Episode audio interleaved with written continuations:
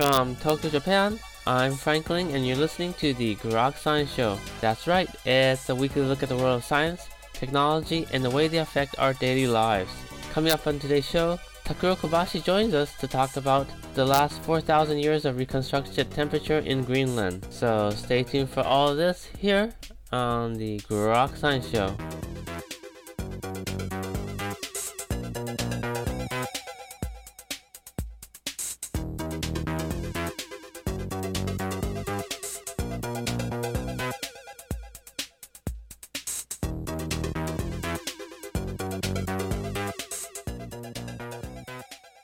Okay, so uh, welcome back to the program. We have a uh, very special guest today, Dr. Takuro Kobashi, a colleague of mine who I've worked with over the years. He's originally from Japan, uh, got his PhD at uh, Scripps Institute, and came back to Japan as a researcher as well as being a Marie Curie Fellow in Switzerland.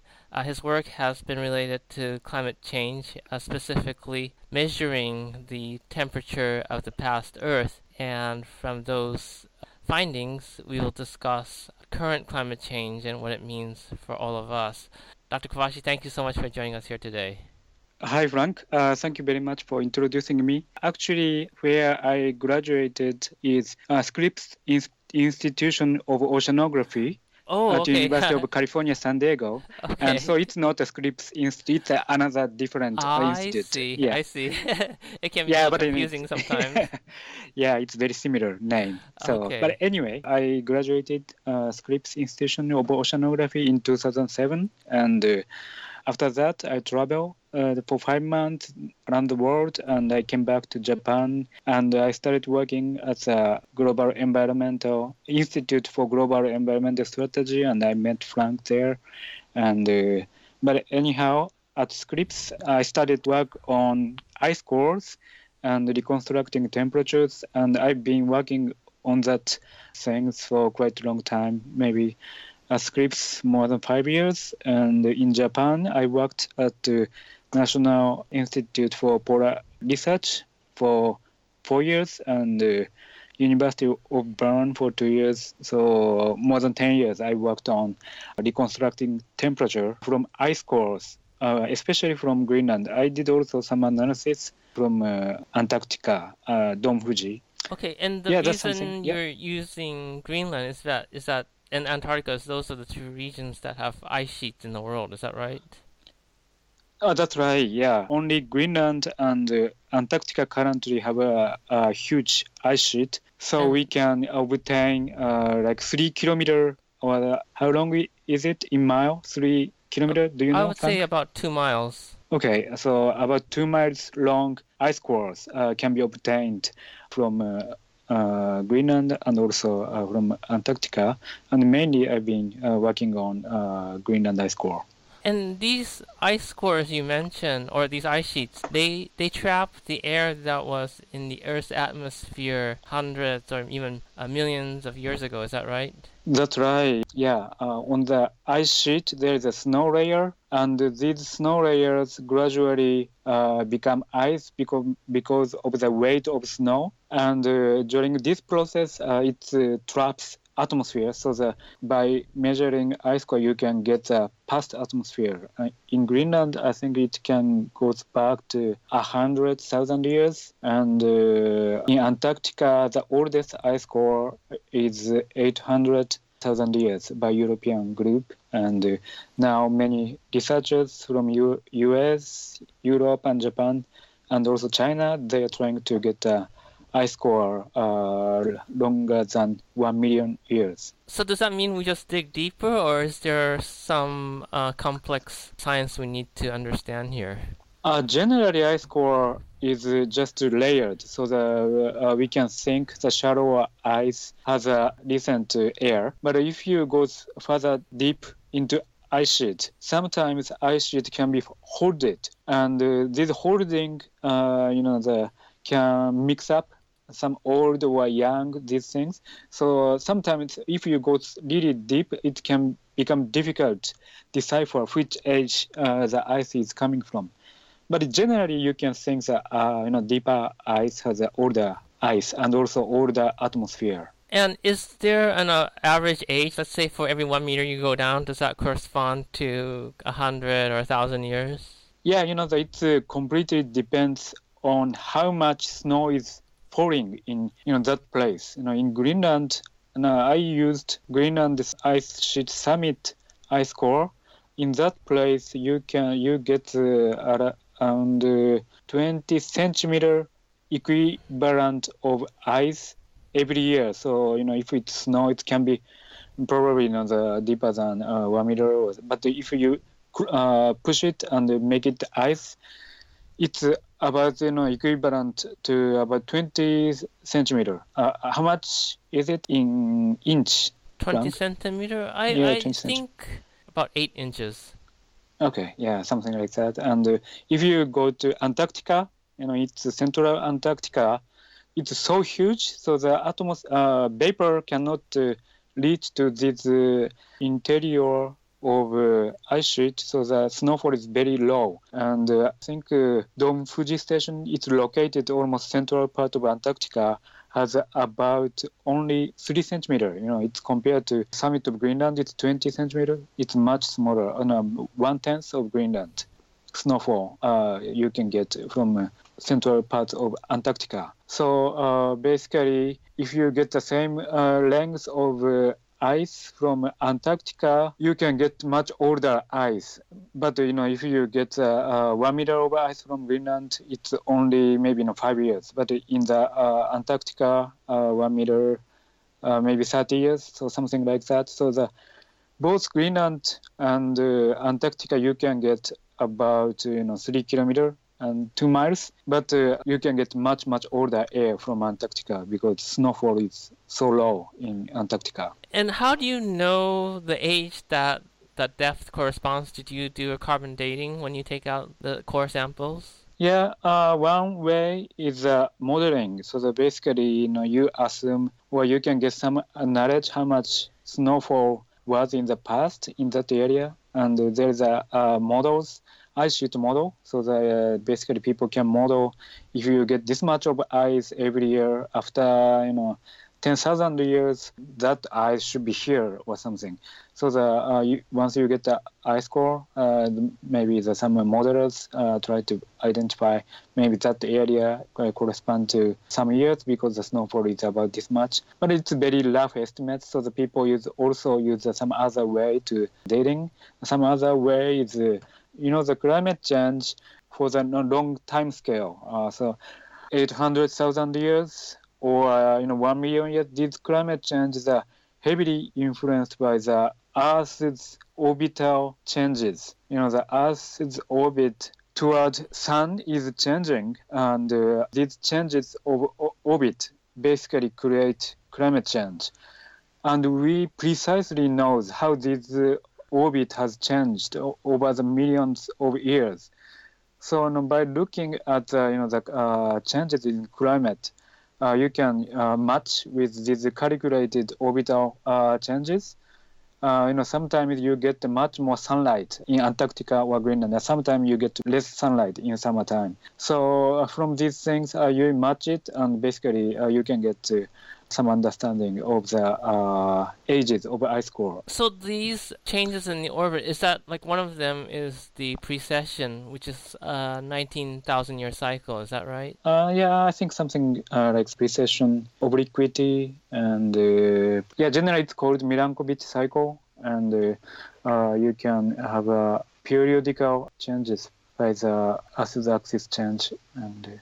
you know, with your research, what was the most interesting uh, discovery you made about the Earth's past? What I've been doing is a reconstruction of the past temperature, and uh, the method is uh, based upon phenomenon which is depends on the diffusion of gases in the snow layer. You know, the, on the top of ice sheet, and there's a, a, a thick snow layer in Greenland or uh, Antarctica. And in Greenland, uh, Greenland summit, uh, there is about uh, 70 meter of snow layer. So the before snow become ice, there is about 70 meter uh, of snow. And uh, in the s- snow layer, air can move around by diffusion. And these diffusions are controlled by two forces. Uh, one force is, of course, it's gravitation, and the other force is uh, temperature gradient. And uh, this, you know, gravitational, we call it gravitational fluctuation.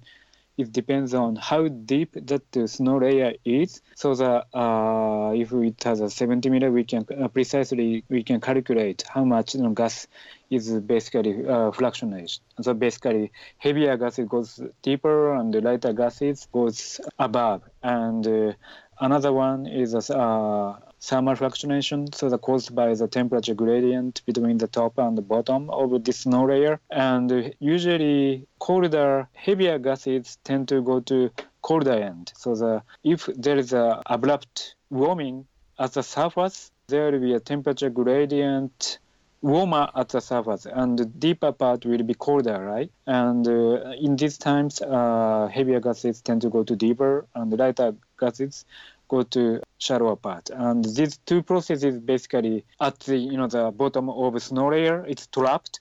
So uh, by uh, making a measurement of nitrogen and argon isotopes in the uh, this snow layer, uh, whether uh, in the bubble of ice cores, you can reconstruct how deep was uh, the that snow layer and also how much temperature gradient was in the past at the time the bubble was closed. And uh, the reason why we use nitrogen and argon isotopes is you know, these two isotopes ratio in the atmosphere has been constant for a very long time, at least for a period we are concerned. So any deviation in the ice core for nitrogen and uh, argon isotopes can be attributed to the process in this snow layer. And uh, eventually we can basically find out how much deep uh, snow was and also how much temperature gradient was in the past.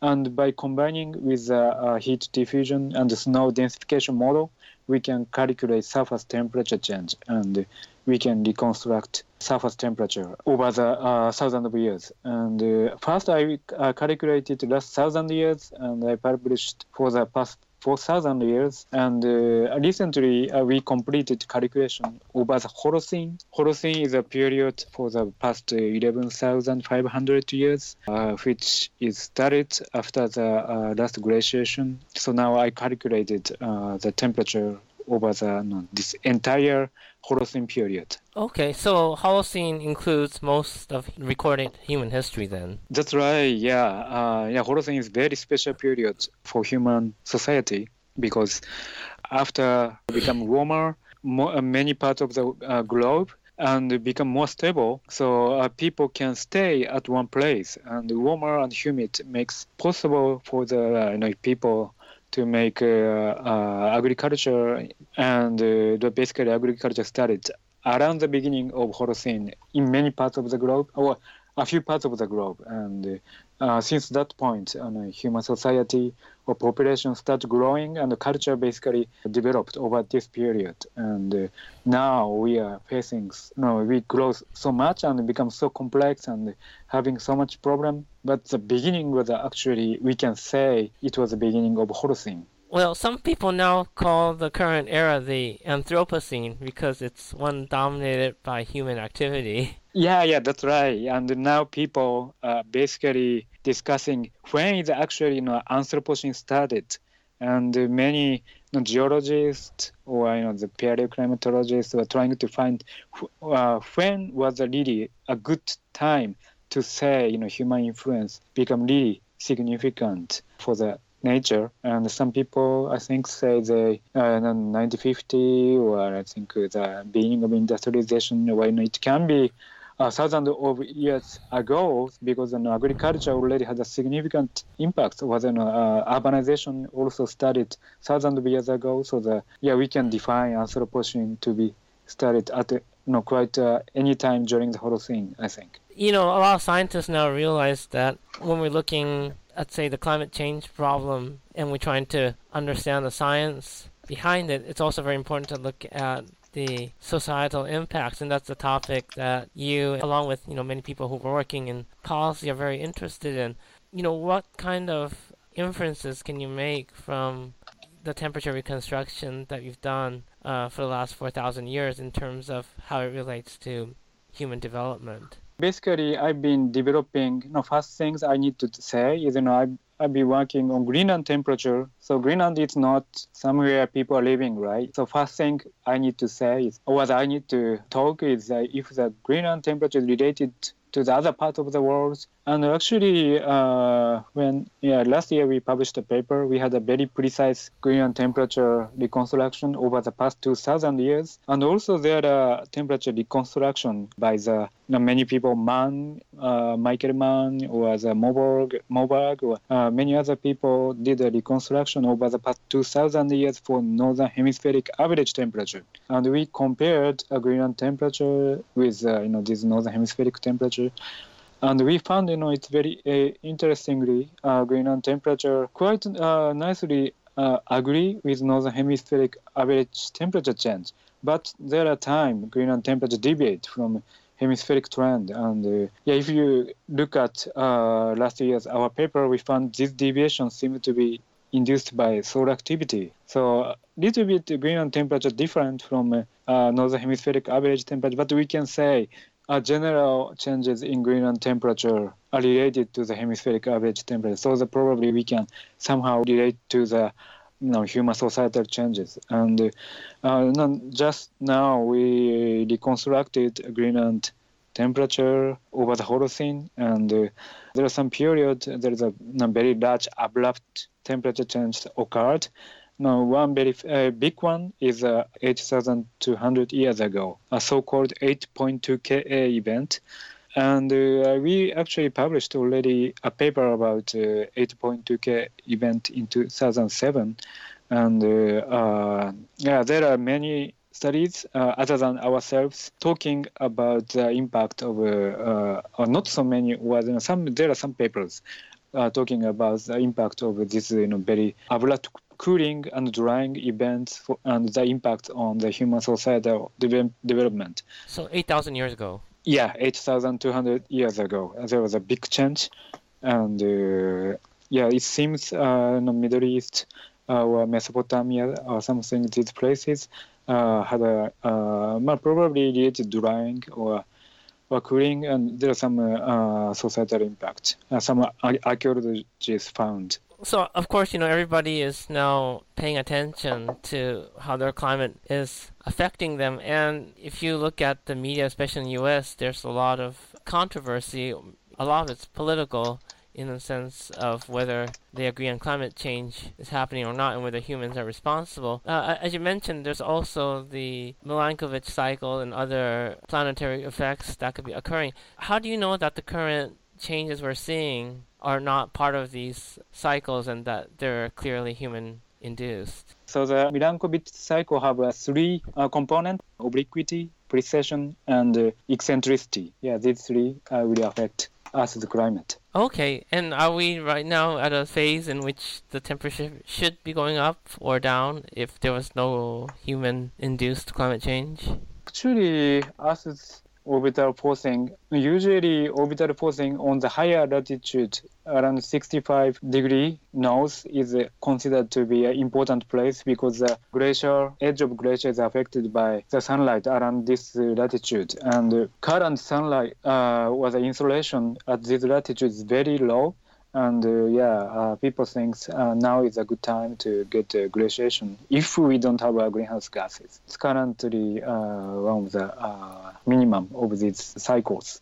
Uh, you know, the, if you look at only uh, some local temperature change, you know, it uh, can be really regionally different. So it's very difficult to say some you know forcing change, something like a greenhouse gas forcing. But if you look at the global temperature or an hemispheric average temperature, many of the regional changes are cancelled, and uh, you can clearly see that some forcing changes uh, much better than the local temperature change. And you know, we we've been working on Greenland temperature, and uh, Greenland temperatures generally follows hemispheric change, but somehow deviate. So the not only Greenland but also other parts of the world uh, also you know that if you look at regionally or locally uh, it can be a little bit different but uh, you know if you look at the hemispheric temperature you know, it's quite uh, strikingly rising rapidly and uh, of course there are many discussions about how much of this rising is uh, greenhouse gas post or you know, natural variability post. But uh, I think uh, even from the, our Greenland temperature, there is a clearly temperature rises.